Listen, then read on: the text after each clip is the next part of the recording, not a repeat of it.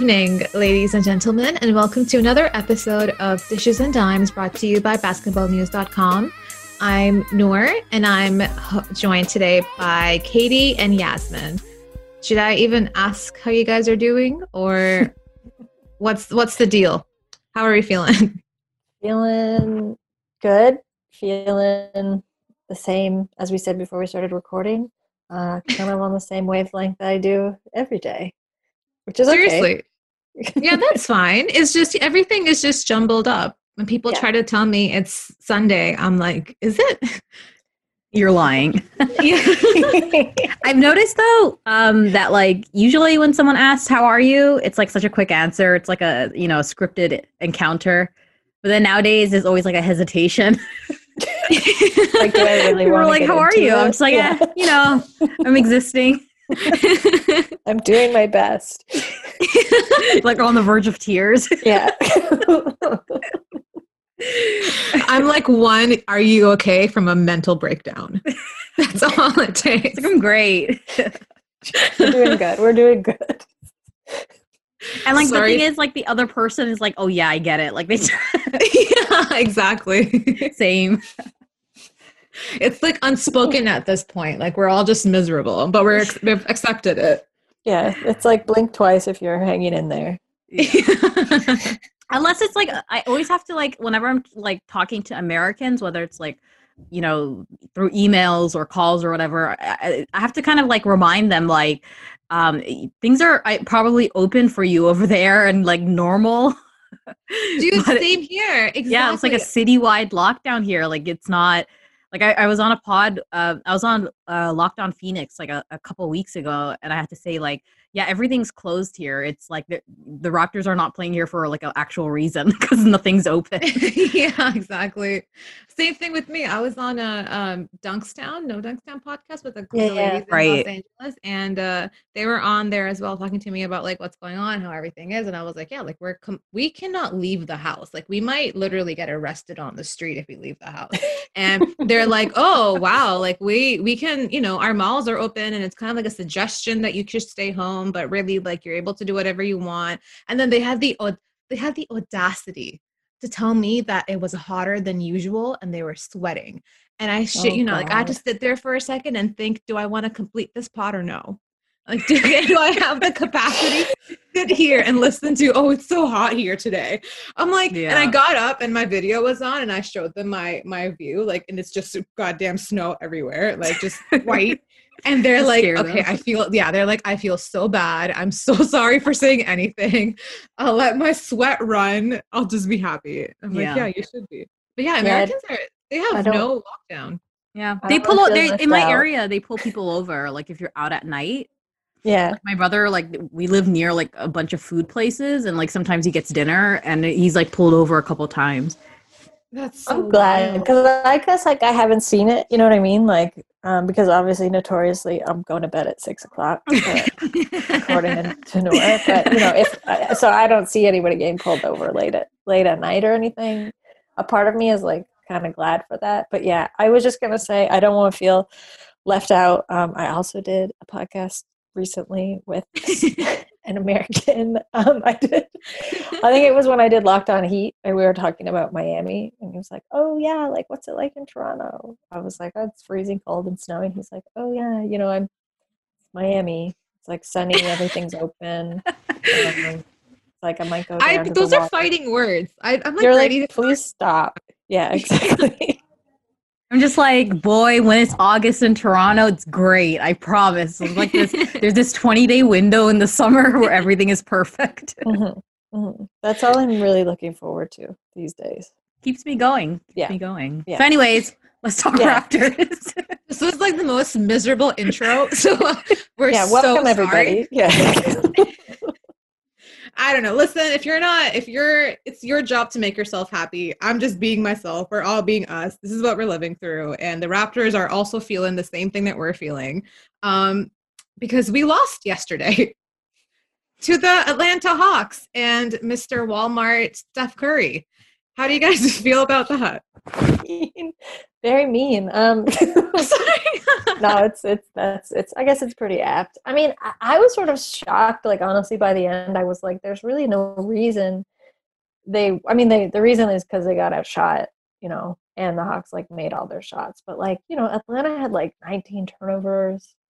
Um, just like these kinds of really messy things that the the team like did not capitalize on. But I feel like the Raptors are just tired honestly. In the yeah. best of times, that like Nets game probably would have run them a little bit ragged. And then going up back to back was like a very peppy Hawks team that had been off since Thursday when they got blown out. But like after that, they had a nice long relaxation period. So, and Trae Young was back.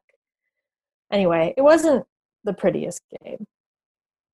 Yeah. Um, yeah, that you could tell that they were kind of gassed because mm. even though Atlanta doesn't play defense. Like the Raptors didn't have an issue scoring. They scored like 120. Um, but they were like missing point blank layups. Um, oh God, Aron Baynes. Yeah, and you got to play defense against a team like Atlanta, or they will, you know, score 140 points. Mm-hmm. and you could tell, like, um, like yeah, you could just tell they were they were kind of getting. I think particularly Fred, you can kind of notice he wasn't able to keep up with Trae, even though Trae's like kind of type of guard that Fred does really well against um, defensively. Um, but yeah, you could tell they're kind of gassed. Um, playing another offensive powerhouse like the Nets the night prior. Mm-hmm. So um, that game probably took a lot of took a lot out of them. Um, but yeah, it was. Um, I wish it was just a, a day in between. That would have that would have been much more watchable. Mm-hmm. Yeah, we could have won mm-hmm. from that, I think. I think it was a close game and you could just tell how tired they were. And Kyle, like, he's, you know, I love him, my man, my heart, everything. But he's, uh, you could tell he's getting a little bit up there, a little bit older. He played, you know, back to back against the Brooklyn Nets and he had to really build, bring his game through. And, um, not really able to keep that same momentum going the second night, which is, you know, it is what it is. We're kind of like Robin Hood, eh? We win against the good teams and against the bad teams. We're like, here you go, here's another point for you. Don't worry about it. It's true. Um, yeah. But then with Aron Baynes, I I'm gonna start invoicing Aron Baynes my pimple cream receipt. Stress breakouts. This is ridiculous. like literally, like I thought Serge sometimes was bad. Like you know, like Serge had like grease hands or something. Like he'd it almost sometimes felt like he had like KFC before playing, and it was just like he's had oily hands everywhere. But Aron Baynes is like a whole different story. It's like cement I, hands. Yeah, it's like no hands, you know. But but like, yeah, what what, what do you have then? I found lately like he's been catching it, but just not finishing it, like hitting the bottom of the rim, um, going over the rim, like like he's he tries he has no sense of like the glass or you know maybe that's the next step. Like you're grabbing the catches from Lowry, now let's try and make them. You know, you um, someone said um, uh, someone messaged me that Nurse like said that he wanted Baynes to be more like Gasol, but I think this is like too too like Gasol. Like Gasol couldn't finish either. Like this is a little too similar. With none of the um, spacing.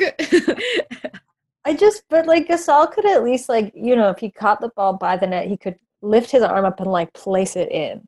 And like Baynes is just like he was missing he like missed so many just like open layups. You know what I mean? Like he just yeah. cannot he just has no like Yasmin. That's a very good point. I feel like he doesn't have good spatial awareness. He's just like, where am I floating through space? Okay, I'll let go of the ball now, and it's like still two feet away from the rim. I can like, like, see the anxiety on his face when he's playing. Like yeah. you just know he's not. He's because he knows Kyle is gonna be yelling at him, and then he takes his anger out on the refs and gets uh, teed up like every game nowadays, mm-hmm. which is like, dude, you're you're already like leaving eight points on the table a night from the pick and roll. You yeah, can't seriously. be giving the team another like a, a sh- like another shot every single game. I think he's also only like I was looking at his stats. He's like because he also loves the three like just like the airball three ball. So I think he's like thirty percent from deep, but from like the paint, he's also only like almost like barely fifty percent, which is like that's yeah. upsetting to me. Yeah, um, he needs to figure it out because, mm-hmm. like, you know, the Raptors have tried putting Boucher out a little longer, and then Boucher gets kind of overexposed against starting big men, and it's like, you know, it kind of puts him in a tough spot. Like the Raptors really need like a for Baynes just to really I keep saying this, but just to kind of play like he's capable of. Mm-hmm. I don't know how he's forgotten so much already, like just playing on this team. And I don't I don't really understand why the adjustment is so uh, tough right now because um, he's always played with great point guards, you know, on the Celtics, on the Suns, on um or plays with great guards so um on the Raptors. i'm not sure why he hasn't been able to adjust to you know a raptors backcourt that is literally trying to feed him yeah. spoon feed him points he should be you know getting an easy 10 points a game just based off of what he's you know those open lane um uh, avenues to the rim so it's i don't know it's, it's going to be interesting to see if he ever uh, figures it out you know we're about a third through the season so far yeah, for sure. Uh, he almost looks like he's like forgotten how to play basketball. Like he doesn't understand like you know the little things that's that you should be doing as a basketball player especially as a big man um as someone as the tallest person on the court the most strong person on the court like eh, those those little i just don't understand how you don't see the perception of the ball and you don't know that it's not going to go in and it's just never going in for him. You know, like at some point you should be like maybe a little bit extra oomph in this or maybe I should get a little bit closer or maybe like I should pass it instead because clearly I'm not going to I'm like unworthy of shooting.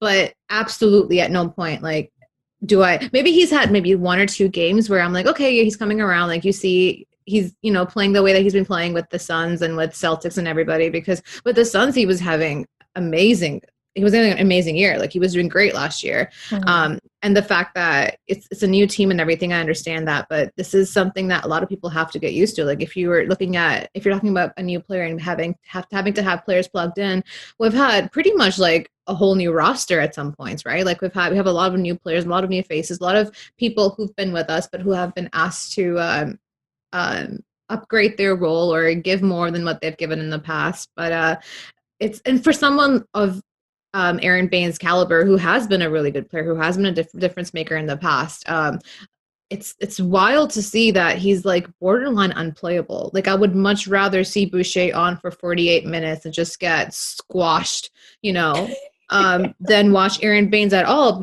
And the other point of it too is I'm tired of breaking out. I have so yeah. many pimples on my face at this point. I mean, the weird thing with Baines, it's like I still haven't like to your point, Noor, like he is such a mercenary player.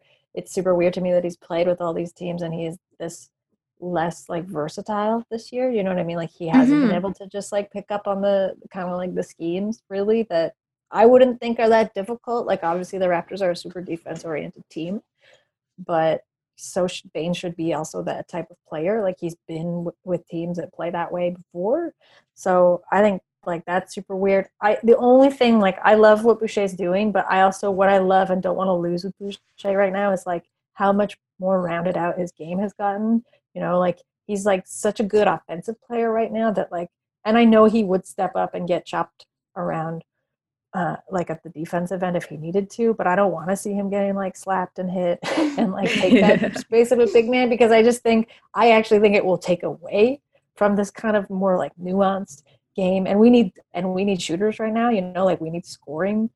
Yeah, no, I agree. like especially like I, my issues, I don't want Boucher as well to be kind of finding himself in lineups against starting mm-hmm. big men like more traditionalist, like you know, starting big because right now he's doing so good with um, uh, exploiting um, second unit mm-hmm. centers. Mm-hmm.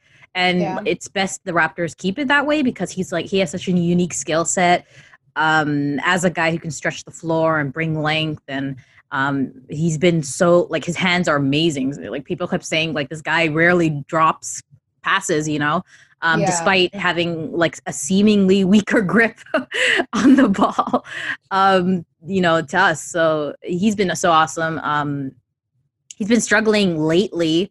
I think the not struggling, I don't even say, but um, he was on a tear to start the season, and then he yeah. kind of became a little more muted. Um, so I'd like to see him kind of find that rhythm again because it's been working so well. But you know, if I could say but, anything mean, good about like the best last night. Yeah, yeah. Um, my like I would love. Sorry. Go ahead. Yes. Go ahead. Yes. Go ahead. Yeah. You know, I just want to say because um, since it's like a Sunday episode, um, I've know like the team is playing much better as we know. Um, one thing I want to note is like how great the offense has seemingly been. Like, I don't know if it's if it has to do with the teams they've been playing, but I just noticed that they seem to be scoring with more ease. Like they're table, which is kind of uh, interesting to say. Like it's particularly in the half court, it seems that when the game is slowed down, like I'm seeing less points relied on like just transition, like Siakam getting in transition. I'm noticing like slowed down half court sets where people are posting up and people are cutting and it just looks more dynamic there's just mm-hmm. so much more movement and it's kind of frustrating because um, i wish they had last season's personnel with this year's schemes like i really true. wish like i i would really love to see um serge and marc like um playing like with you know it, within like this new offense like that kind of sucks but um hopefully chris uh, finch sticks around because i want to see like this iteration of this raptors team kind of grow um under these schemes because it's just been so great to watch. And it's kind of like interesting because at the beginning of the year larry was like when they were really losing larry had said like oh we're, we're to focus just on being a defensive juggernaut like a defensive monster right? But like they've almost done the opposite. Like their defense isn't bad but just in terms of the offense, as you said, like it's been so pleasantly surprising. Like even even when you you still think like, okay, some of your your best scorers are Fred VanVleet and Kyle Lowry, and obviously they still have a tendency to get kind of go through cold slumps sometimes. So it would be nice to have a couple backups. I guess like OG coming back, he could he could hopefully you know make yeah. up for some of that but even last night i saw places where it's like oh yeah og would have just plugged those holes yeah you know exactly. just like um it seems that usually when um a player kind of penetrates through the perimeter um they manage to like get caught up kind of tangled in Siakam and OG's arms and you know limbs everywhere um but there's like been less resistance um lately, but mm-hmm. you know, and then they get the kick out and then wide open three. Um, but the scoring has been able to kind of um, reduce like the blowouts. Mm-hmm. Um, I've noticed, which is nice. Like last night, I feel like if that kind of game had happened earlier, I'm not sure they would have been able to kind of keep up the pace um, that they were, you know, keeping it within like what seven, five points um, throughout the fourth quarter. Mm. But um, you know, NFL about Atlanta. Let's talk about like the crazy Nets game. Yeah, um, let's talk um, about that. Yeah, that, that was that was far more hilarious. we could talk about the game, but I feel like for me, like what eclipsed the game was just like what the hell uh, the NBA's like take on contact tracing is. But we, if you want to talk about the game, we can talk. it's hard. Like even Doris Burke was like trying to like explain what the heck is going on while also like calling the game. yeah. um. But yeah, like um, that was the game. First of all, um, I I saw footage of like KD on on Twitter like entering the arena. So I'm like, okay, we're the Raptors are going to be facing a healthy net squad. Um. Mm-hmm and then prior to the game beginning, we hear that he's being pulled aside um, because he may have been exposed. Um, but then when he was re-entered to the game, I'm like, oh, okay, they traced um, the person. They traced was, him. Uh, yeah. like traced the person he was allegedly uh, in contact with, and that person is probably tested negative. That's why he's being mm-hmm. re-entered mm-hmm. into the game.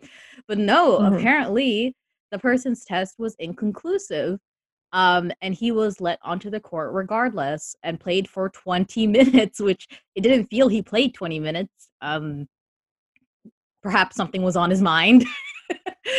um, but apparently, uh, you know, he mentioned that he wasn't happy with how he perhaps handled the situation, which I thought was an interesting admission um, from Durant.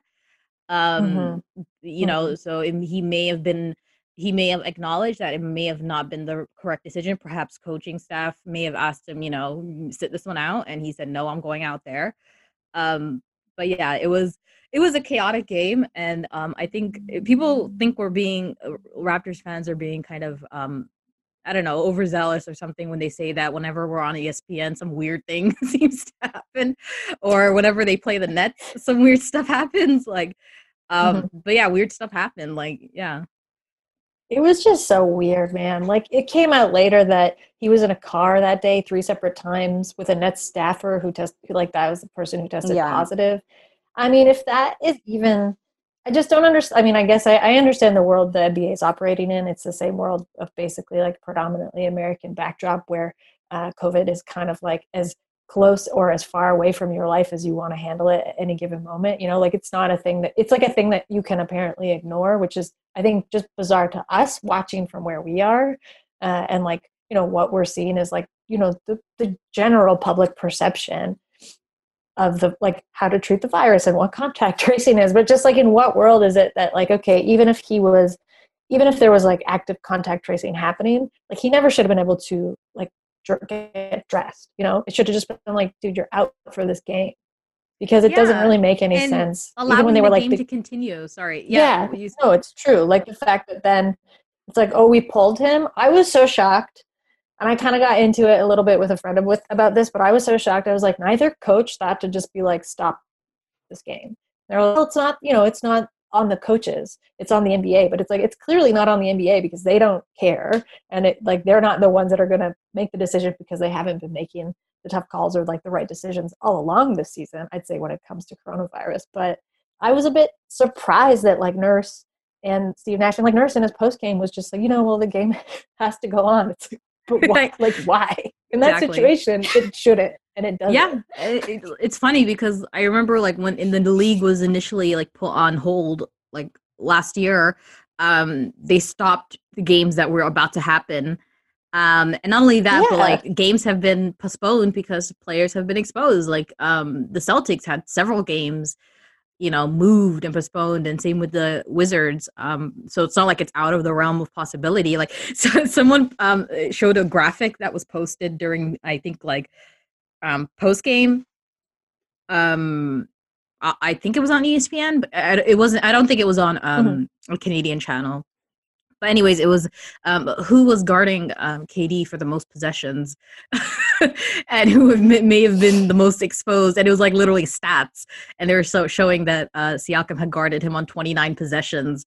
Uh, and I'm just like, what is going on? Like we have like stats showing us how exposed um, players are. And then the Raptors went on to play the Hawks the next day. Like, what is happening? Why is KD sitting out? Yeah, and like if the, the Nets person went on to play the Sixers, who just recovered from that like, makes getting no sense. And they were in the like, locker room with KD. Like, I don't understand.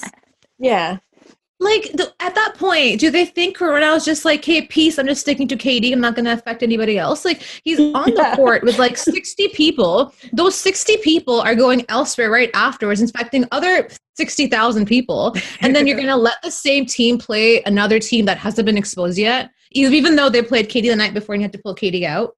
And then KD went to the back and started tweeting like vague shit, like "Get me out of here, free me, free me." Yeah.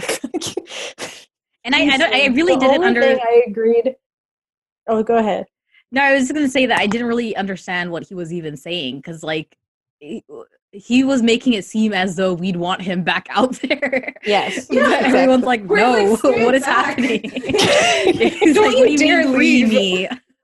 the only thing I agreed with that he tweeted was just like, because someone was like, wait, wait a second, what's going on? And that was weird to me too, because I was like, is this the first time the majority of like either media or like fans like, or, but mostly media covering these games is like, oh, this seems weird. Like this doesn't seem like the correct approach. It's like, guys, it's been weird all season. But anyway, when someone had said like, this just like what is going on out there and KD was like see like at NBA like your PR schemes. Like people are. Oh yeah, your the schemes. fans aren't happy or something. No, yeah, Kevin, like, we don't want to see your Corona ass on the floor. I was like, I partially agree with him. Yes, like you can't just like use PR it, it like because you don't have an epidemiologist apparently like on staff at the NBA.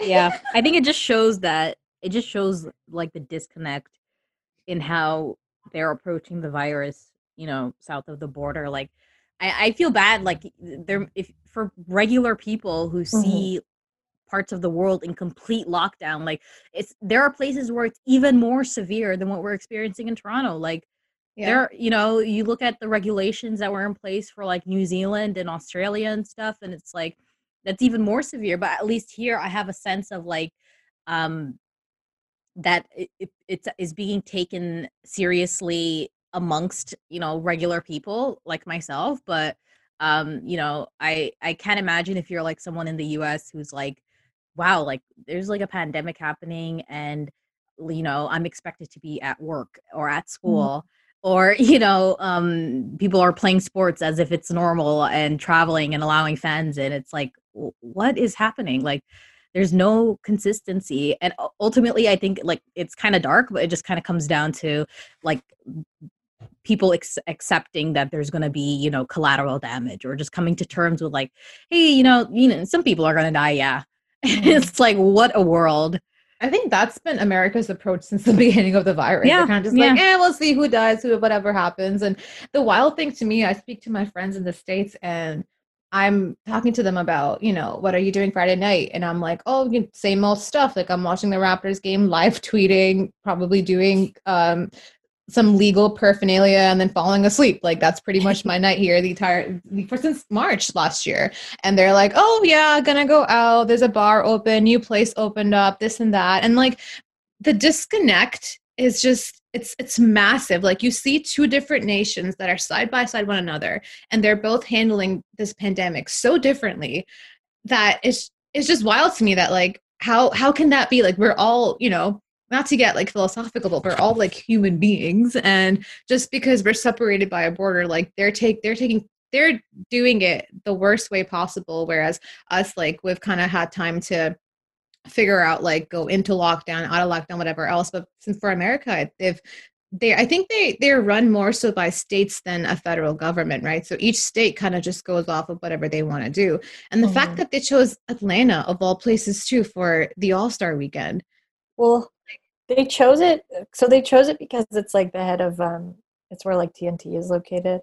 So they oh, were right, like right. the logic, which there's no logic. It's like fake made up logic. Like Noor to your point, it's like because things are operating on such a state by state basis, and there's really no overarching plan, you know, to kind of deal with things. Uh, I feel like the NBA is taking full advantage of that because they can operate as is, you know, like kind of all systems go as if things were normal and like ma- maintain this kind of like i don't know facade of normality i guess um, because people the optics are still kind of fine you know it never became such right. a bad thing there um, but yeah i guess like theoretically the idea is that the broadcasting teams the majority of the broadcasting teams and media are already in atlanta so they wouldn't have to travel but then you don't take into account like members from however many like players from however many different teams you know like depending on who gets voted in. Their training staff like coaching staff staff from teams people that work at that arena people that are going to work all star they may be letting fans in. So you don't like oh that's great that all your camera crew is there but there's still hundreds of people that have to fly into atlanta for like fly in saturday and leave sunday i think is the plan as it stands now nothing like it it makes no sense to me. It's the, the nba is the only league doing an all-star game. All the other pro leagues have canceled them this year because they are an unnecessary and like to be quite honest like a pretty reckless yeah very reckless. You're bringing all the like hyped up like all the a-list basketball players together under one roof who all play for different teams play for mm-hmm. different teammates end up going back home to 60 different staff on their team. And like what, what do you think like imagine like this all blows up in adam silver's face and they all knock on wood you know don't get corona but like what if they do get sick? What's going to happen at that point afterwards? But or like and, how do you leave the place? Like what if like you leave atlanta like and you, everything is open in atlanta you know what yeah. I mean? Like that is like in that part of Georgia, Atlanta never like, closed, I don't think. No, Atlanta's yeah. been open the entire time.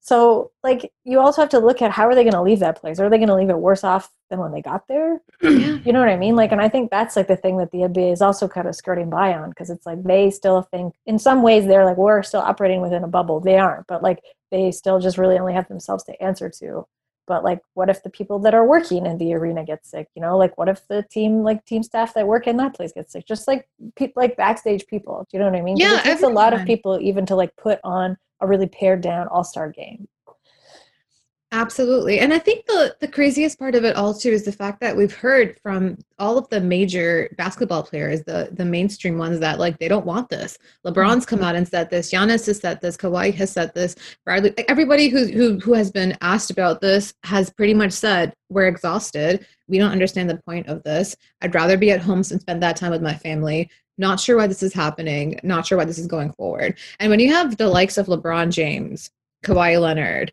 if they're coming out and saying stuff like this, then why are like you know what I mean? Like why why does the league feel like okay, well, even though the players don't want don't want this, we're still going to go through with this?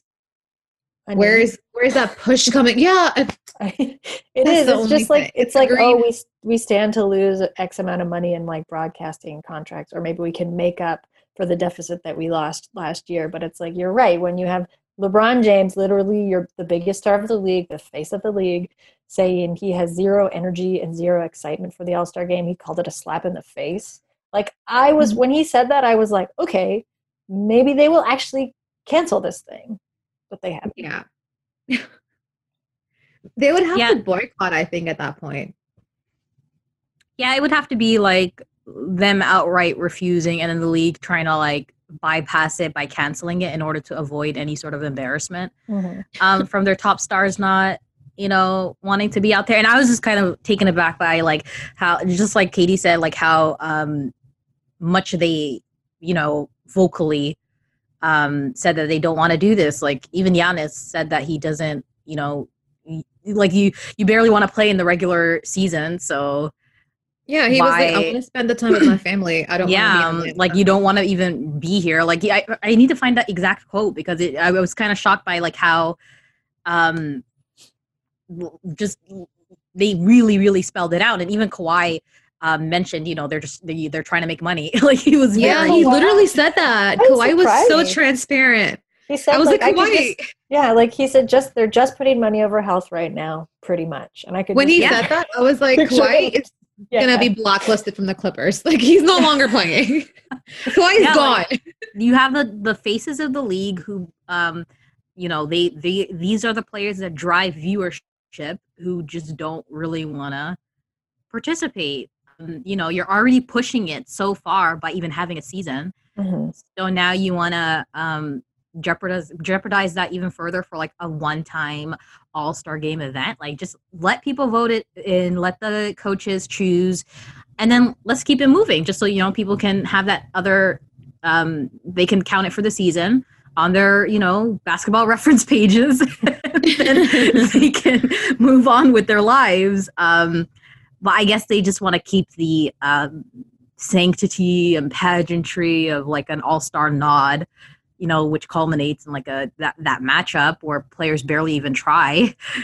Um, that's the thing. It's like an all-star game isn't historically the best part of that weekend and then all-star weekend yeah. is so much about like the pomp and the energy and like all the out like the outside events that are going on that like make up kind of the feeling around it and exactly. I would honestly say, aside from last year's All Star game, just pretty much because of Kyle Lowry, like that was the most exciting. And I guess, yeah, they changed the format a little bit, but like that was the most exciting All Star game there'd been in years, you know? Yeah, and, like, players said that themselves. Yeah. And like this season, if one, like as you both said, the players don't even want to play in the regular season, or it's a struggle to do that. How does the NBA think that this product they're working so hard to push is going to be in any way exciting if like everyone who's voted in does not want to be there. Exactly. How are you? You're at this point, they're like pretty much forcing these players to play, right? Mm-hmm. That's what I'm looking at as, as an onlooker, as, a, as an observer, because my favorite players have said it on press, on paper, um, and you can quote them that they do not want to play they don't want to be there they want they would much rather be at home with their families and if i see my favorite player play at the all-star game now i'm going to assume it's because adam silver said you have no choice you know what I mean? Like at that point, like I'm I'm not gonna be happy about what's like I, I would much I don't even care about the All Star game. I don't care if it's an All Star game or not. Like no, I, I, don't even think I would watch it. Like there's no excitement mm-hmm. as a fan either because not like the regular season has been exciting. What makes me think that the All Star game will be exciting? Mm-hmm. You know, everyone just feels exhausted. But at at the end of the day, Mr. Voldemort just sees the money, money mouth emoji that's what's happening. yeah, they could have gotten creative with it too. Like they could have created some sort of special to play of like past All Star games or moments, and yeah. you know, um, give me a two-hour like, dunk contest compilation. Oh, they could have. they could have really found a way to. You know, you think about how everyone gathered to watch the Jordan documentary, right? Like, there's a way to create a product, you know, centered around whatever element of basketball that everyone would have gathered to watch you know that night so um, they could have really have gotten creative with it and anticipated it and maybe like get players involved who are voted in mm-hmm. or something but um, you know i think it just kind of all leads back to like you know we know who owns these teams. We know that it's billionaires. We know that the inherent greed required to maintain that position in society. And um, ultimately they're trying to like gather whatever they've lost due to you know fan revenue because we know that their viewership is up this year. Um, voting is up viewership on all platforms is up. Literally the nba's like every week it seems some sort of press release or something is just kind of almost bragging about how well um, you know the numbers are uh, right now. So um, is it worth gathering? You know i guess they want to move through the season with as little loss as possible but that is not that's not that's not possible right now that like you think about how how much everyone has lost in the midst of a pandemic like you, i don't know how they expect to uh, emerge from that scratch free like so much of this season has just felt like they're rushing to get ahead of what they perceive to be this inevitable like either stop when there's too many cases, like too many positive tests, that rosters can't be full. You know what I mean? It's just like, why else did you start it early if you didn't perceive, like at some point in the season, running into the snag where things are actually going to slow down because games are postponed, games are canceled outright? Like, that's what it feels like to me. And that to me feels even more like callous, you know, and like terrible because you're just like basically racing against the inevitable.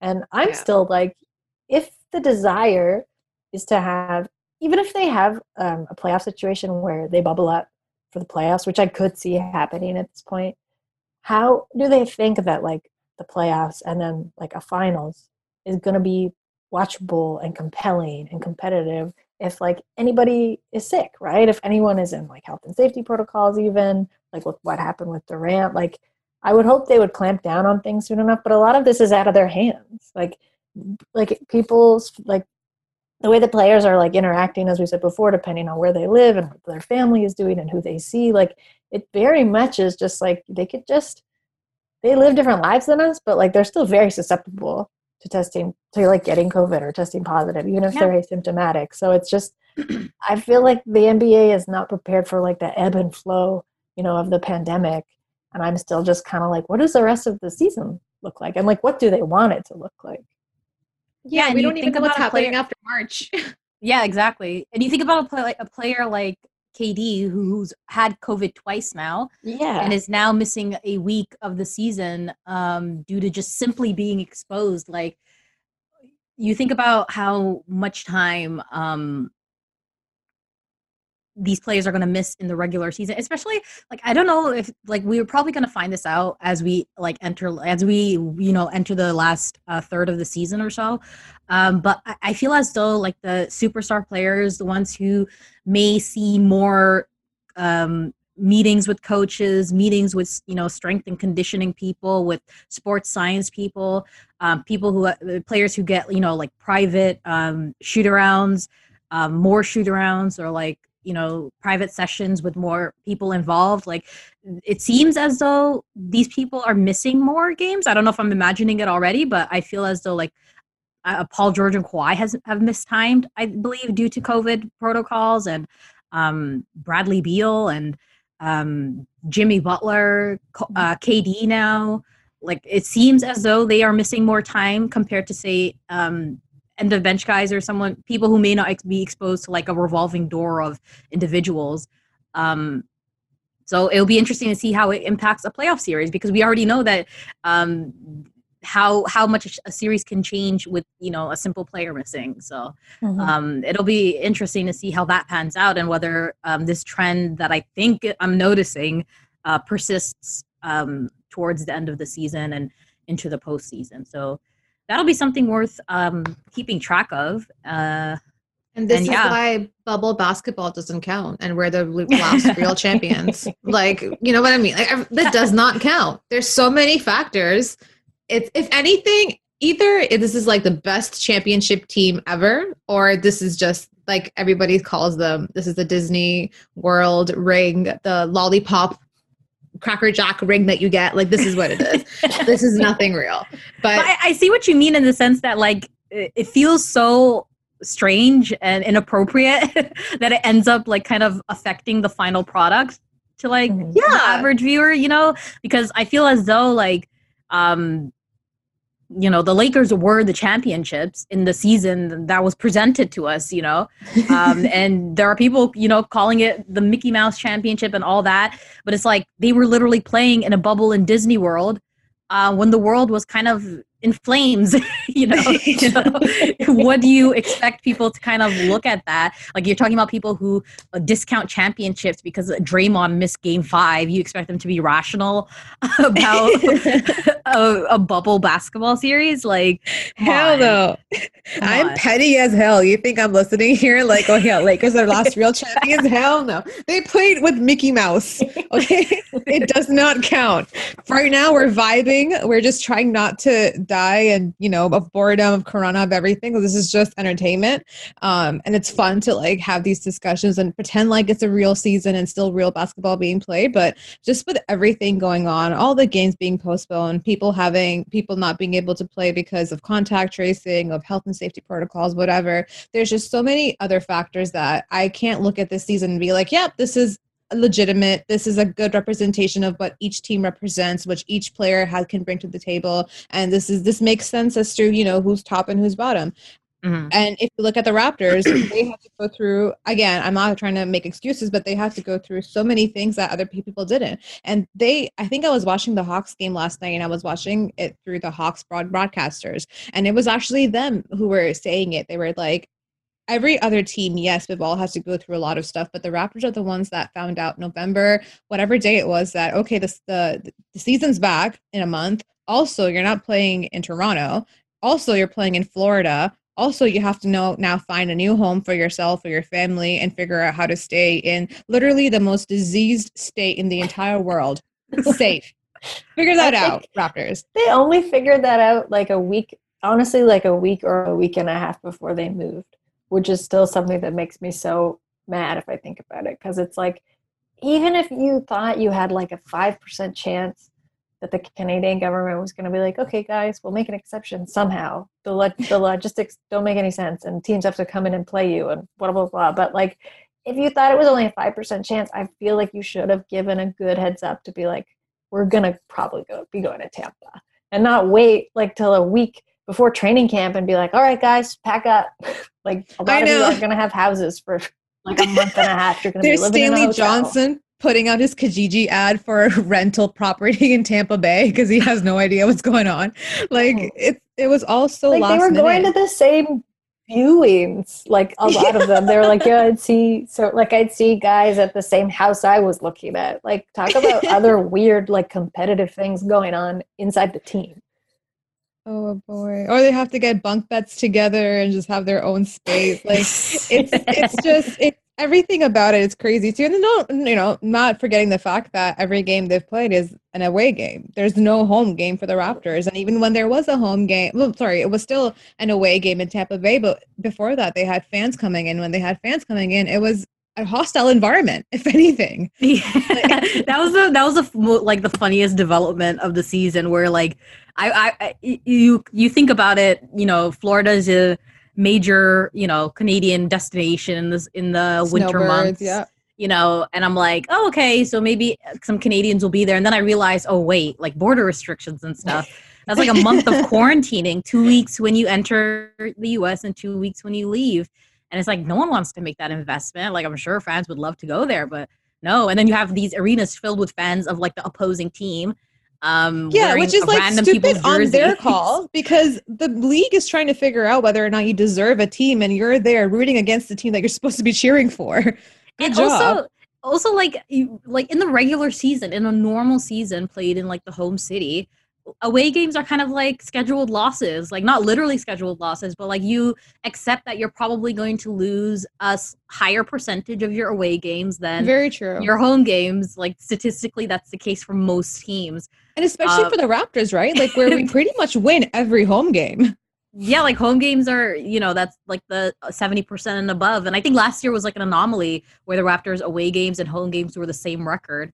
Um, mm-hmm. but you know, um, you're in this environment where every day you're traveling, every day you're in like a kind of a foreign place. Um, these guys spend most of the year in Toronto when they're playing here, so it's just kind of like a it's, it's, it's a strange arrangement. And I feel like in the future we'll like look back on it and be like, oh, remember that time the Raptors weren't even playing in Canada? Like they had to play a whole season away. Um, especially if especially if they come back um, next year in Toronto and they're like looking amazing. That's going to be kind of an indictment on the whole season. Um, if that's a if that's the case, so you know there there are so many things to just keep an eye on this season. Um, but you know this pod yeah, is to this, season's like archive purposes. all that. mm-hmm. Exactly. This season's just for research purposes. This exactly. Yeah, it's a case study every night what will happen when a team has no home. Catch us on Wikipedia. We'll update you as we go. Um, and I think uh, we can probably just move on. We've talked our ears off about the Raptors so far. And then we also asked questions. And I'm kind of pissed because not one person responded. What the hell? We need to we we need to track analytics because usually like there are either like too many to answer or like there are too few. I um, even made a Photoshop for this. I put out the Bernie Sanders image. I had to go I, into I Instagram.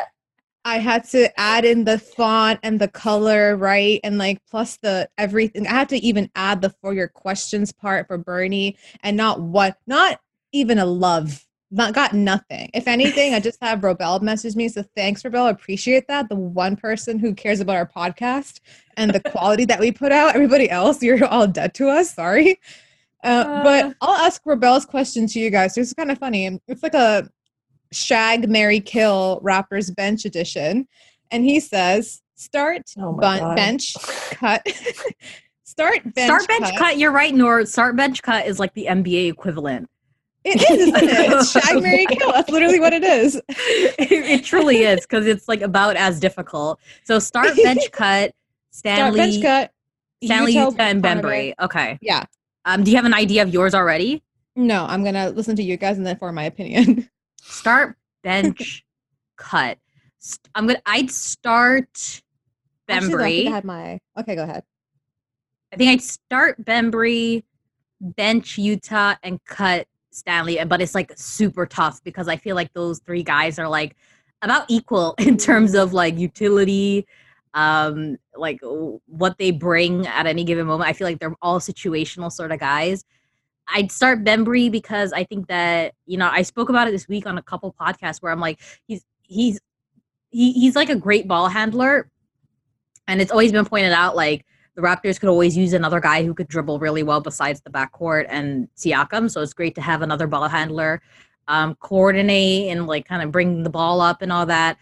Mm-hmm. and Utah, Yuta is just like he's special. I think that he has great, there's a great feel for the game. His his uh, mistakes are minimized. He's always that guy where like runs and like good stuff just seems to happen when he's on the court typically. Like I feel like uh Rondae was sort of that guy last season where he had just so many great moments and was always like kind of present during um, signature games of the season and stuff like that. And Yuta just gives me that same vibe where he's that energy guy. And it, it it's frustrating because I I can't like I feel like an audience would have loved that. Like I I see so many great Yuta plays with like timely threes and great rebounds where I'm like, oh, if that was in front of a Toronto crowd, that would have been great. Oh my god. Um, but yeah, and then I cut Stanley only because I feel like the other two kind of do something more, but he's also really great. And I feel like he's just, you know, finding um, a rhythm in his role. And he's just a great passer, an underrated passer. And like, um, I, I, feel like he was kind of overexposed in Detroit and was trying to do the whole point forward thing, uh, which was, you know, probably not the best thing for him at that time. Um, but yeah, it's, it's cool seeing him show flashes of his skill set and what he was kind of, you know, known for in his NBA career before the NBA even. Yeah. I you're you're pretty close. I I think mine would be kind of similar to yours, but I'm going to let Katie go first. Katie, do you have your answer? Yeah, this is as tough as the real game. Um, I think like I and I'm I'm I swear like I'm not trying to just do a cop out, but my my answers are identical to Yasmin. I think like I would I I'm just like all up on Bembry because one I love when guys who like never really got their shot on the team that they came from come to the Raptors get like this kind of second chance because it seems to just happen so well within Toronto's system. Um, mm Plus, he's just like he's such like a fanatic energy guy, and it's something that I've just loved to watch. Especially like the last few games have been much better and like a lot easier to watch. But just like you know, in that very dragged out slump, like anytime he saw the floor, he was just like 110 percent. Like like he, he's so sticky on defense and looks so frantic but i don't like it doesn't look pretty. It's not like a smooth no. style of play but i i love it. He's like a weird octopus but um and i know like his shooting you know he, but he doesn't really have to do that when he's just like doing these kind of intangible things. Yasmin said it's true like his ball handling is is so great. So i'm just like all for him. So i think a little bit more of my heart is behind that choice. Same with yuta like i have just like loved to see him kind of burst out, you know, with Toronto and Stanley. I don't really have like it's hard because it's very marginal, you know, like it's hard to say why I cut him. I'm not mad at him. I don't have anything against him personally. I just feel like there have been um, flashes I'm more interested in from the other two. Okay, makes sense. Makes sense. I think uh well, the writers just presented their opinion, so whatever I have to say is going to be wrong anyway. Because I no, you're God, from the heart. I am not going to know what I'm talking about. I think if you had asked me this a couple, maybe a week ago or or two weeks ago, or something like that, I might have said I would cut Bembry and cut Stanley just because I think maybe that would have been unfair because Stan Bembry might have still been getting used to the lineup and figuring out what his role is and kind of kind of like figuring out the basketball IQ required for this team. Um, but lately he really like just watching him play like you guys said he doesn't need to shoot doesn't need to be that that force on the team but the little things that he does especially on defense too he has very active hands and that's i think that's kind of the consensus that the um, coaching staff wants to see from the Raptors. They kind of want to see a lot more movement on defense and Mm-hmm. you know those Kawhi steals like just kind of you know make it messy for the for the for their offense mm-hmm. and you see a lot mm-hmm. of that with Bembry um one thing about him though like sometimes i'm just like how is his hair not in his eyes like i, I want to like part his hair for him because i'm like how is he able to see with because you could just tell he's kind of like like, I don't know, like brushing it apart, but not like behind his ear, so it's still kind of chill in there. And I'm like, I'm getting stressed. Look, it's so fast; it like blasts backwards. yeah, that's true too. It's like his cape; it just flies yeah. behind it. My my like inner um like whenever I see players wearing their headband over their braids, like it, it makes my skin crawl, like the feeling of hair on my face. That's my thing. Exactly. I hate that sensation. Like I always want to hear behind my ears or up or something because I hate that feeling. Mm-hmm. So whenever I, I see that- like Bradley Beal or something with their headband over braids on their face, and I'm just like, oh. I know. Whenever I see that, I, I, was kind of like, I was wondering why I was so uncomfortable watching him play, and then I was like, I'm, i can just picture my hair on my face as I'm trying to dribble a basketball next to like just sticking men. to your skin. Then I would be so pissed. Yeah. yeah. I'd want I want I want to be bald in a second. And I'm like, how is he like able to move his hair but not moving his hair? But that that that makes him interesting too. So good for you, Ben You're quite the personality on you. But um besides I oh, fuck it's so hard. Cause I think, like I said, two weeks ago, this were the case, I probably have Yuta starting, Stanley benched, and Bembry cut.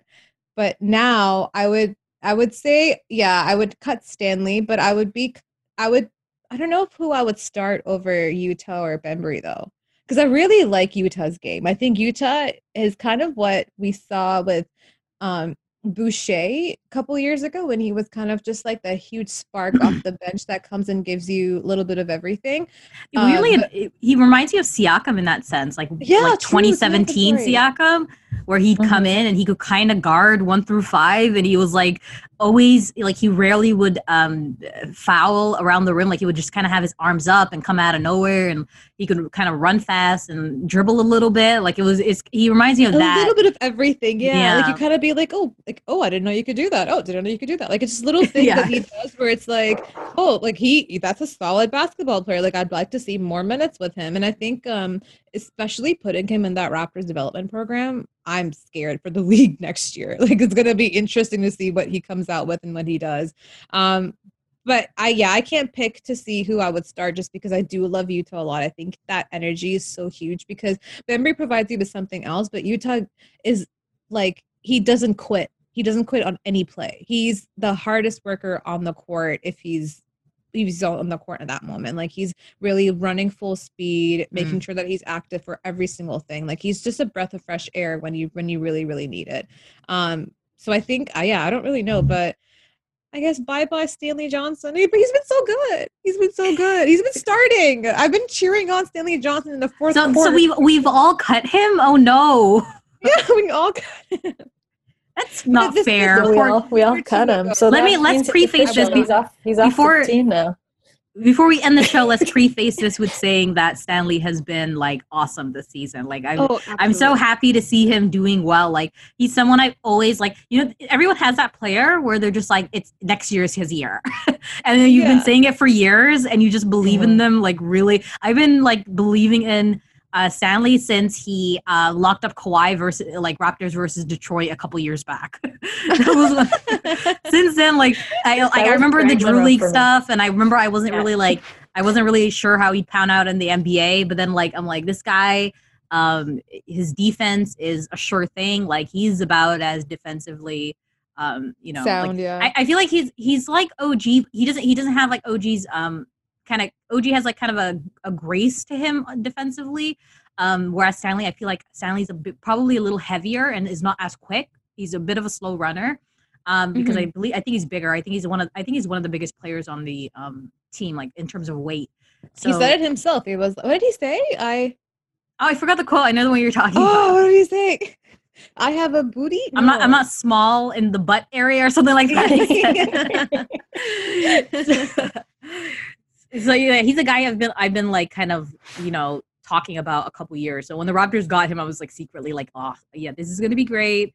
And then now finally seeing getting these minutes and seizing these minutes and you know finding a time on the court almost every game is uh, really great. So um, it, it's the the differences between those three players in terms of impact are pretty marginal. They're all really great end of bench role players to have, and like it's it's good seeing them. Um, they they're all like kind of a similar story where they're guys from prior teams that have barely gotten any minutes who have all kind of had flashes of um, potential showing for a couple of years now. So it's good to have to kind yeah. of. So I, I, see what Masai is doing, collecting them all like they're pokeballs or mm-hmm. something.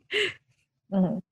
So, no, Stanley would love like you. that's a good preface to like invite Stanley. Yeah. yes. Stanley, if you're Just, listening. Is there any way we can like mute this episode for Stanley? So if he were to come on, there's no way that he has any recollection of this happening. you can't ever be like, remember? Can't all three of you like were like, the story. Yeah.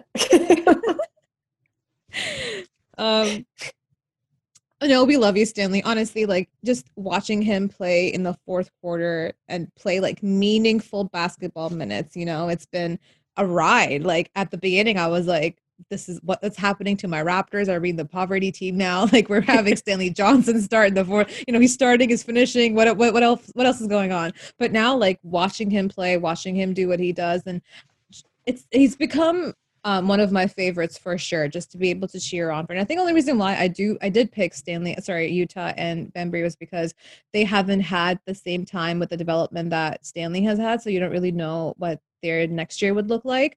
Um, but again, you don't know what Stanley would look like next year with the Raptors for one more year. So if and if I were to cut anybody though, redacted's gone in two seconds. in two yeah. seconds. But yeah. with that, I, I think gonna say can... though that it's good that we only got one question because that one really took us. It really took us through it. we dissected that. We did. Yeah. So you can send us 20, send us one. We'll spend the same amount of time on them. no problem. We're women. We'll figure it out. um. All right. I guess with that, we can call it an episode. Call this the Sunday best. Um. We play again tomorrow. Uh. I think right. We play tomorrow. Yeah, Memphis. We play Memphis tomorrow. At some point, I'm pretty sure we're playing the Bucks back to back as well. And yeah, the Sixers back to week. back. Sorry, what was that? And the Sixers back to back after that. wow. Wow. Yeah, it's a tough stretch until March. Stock up on your LCBO. You're gonna need it for that week. But luckily, next season, next the the second half of the season, they should be playing all their games against Detroit and Cleveland and whatnot. so, so we welcome that stretch also, and with the Wizards. How can I, I forget the Wizards? and they play the Celtics. Oh, this I know how. That'll be fun. Unfortunately, they're forgettable this year. oh, I think that's it too. um, yeah, and they play the Celtics the day after at 7 which speaking of the celtics 7.30 we will be going live with basketballnews.com at 7 p.m um, to talk about the game beforehand and to just to wish the celtics unwell um, and bad luck and all that kind of stuff because it's the celtics the celtics for the until the end of time um, but with that yeah we this has been dishes and dimes brought to you by basketballnews.com i am noor and i was joined today with katie and yasmin and we will see you guys next week or this Bye. week. My bad.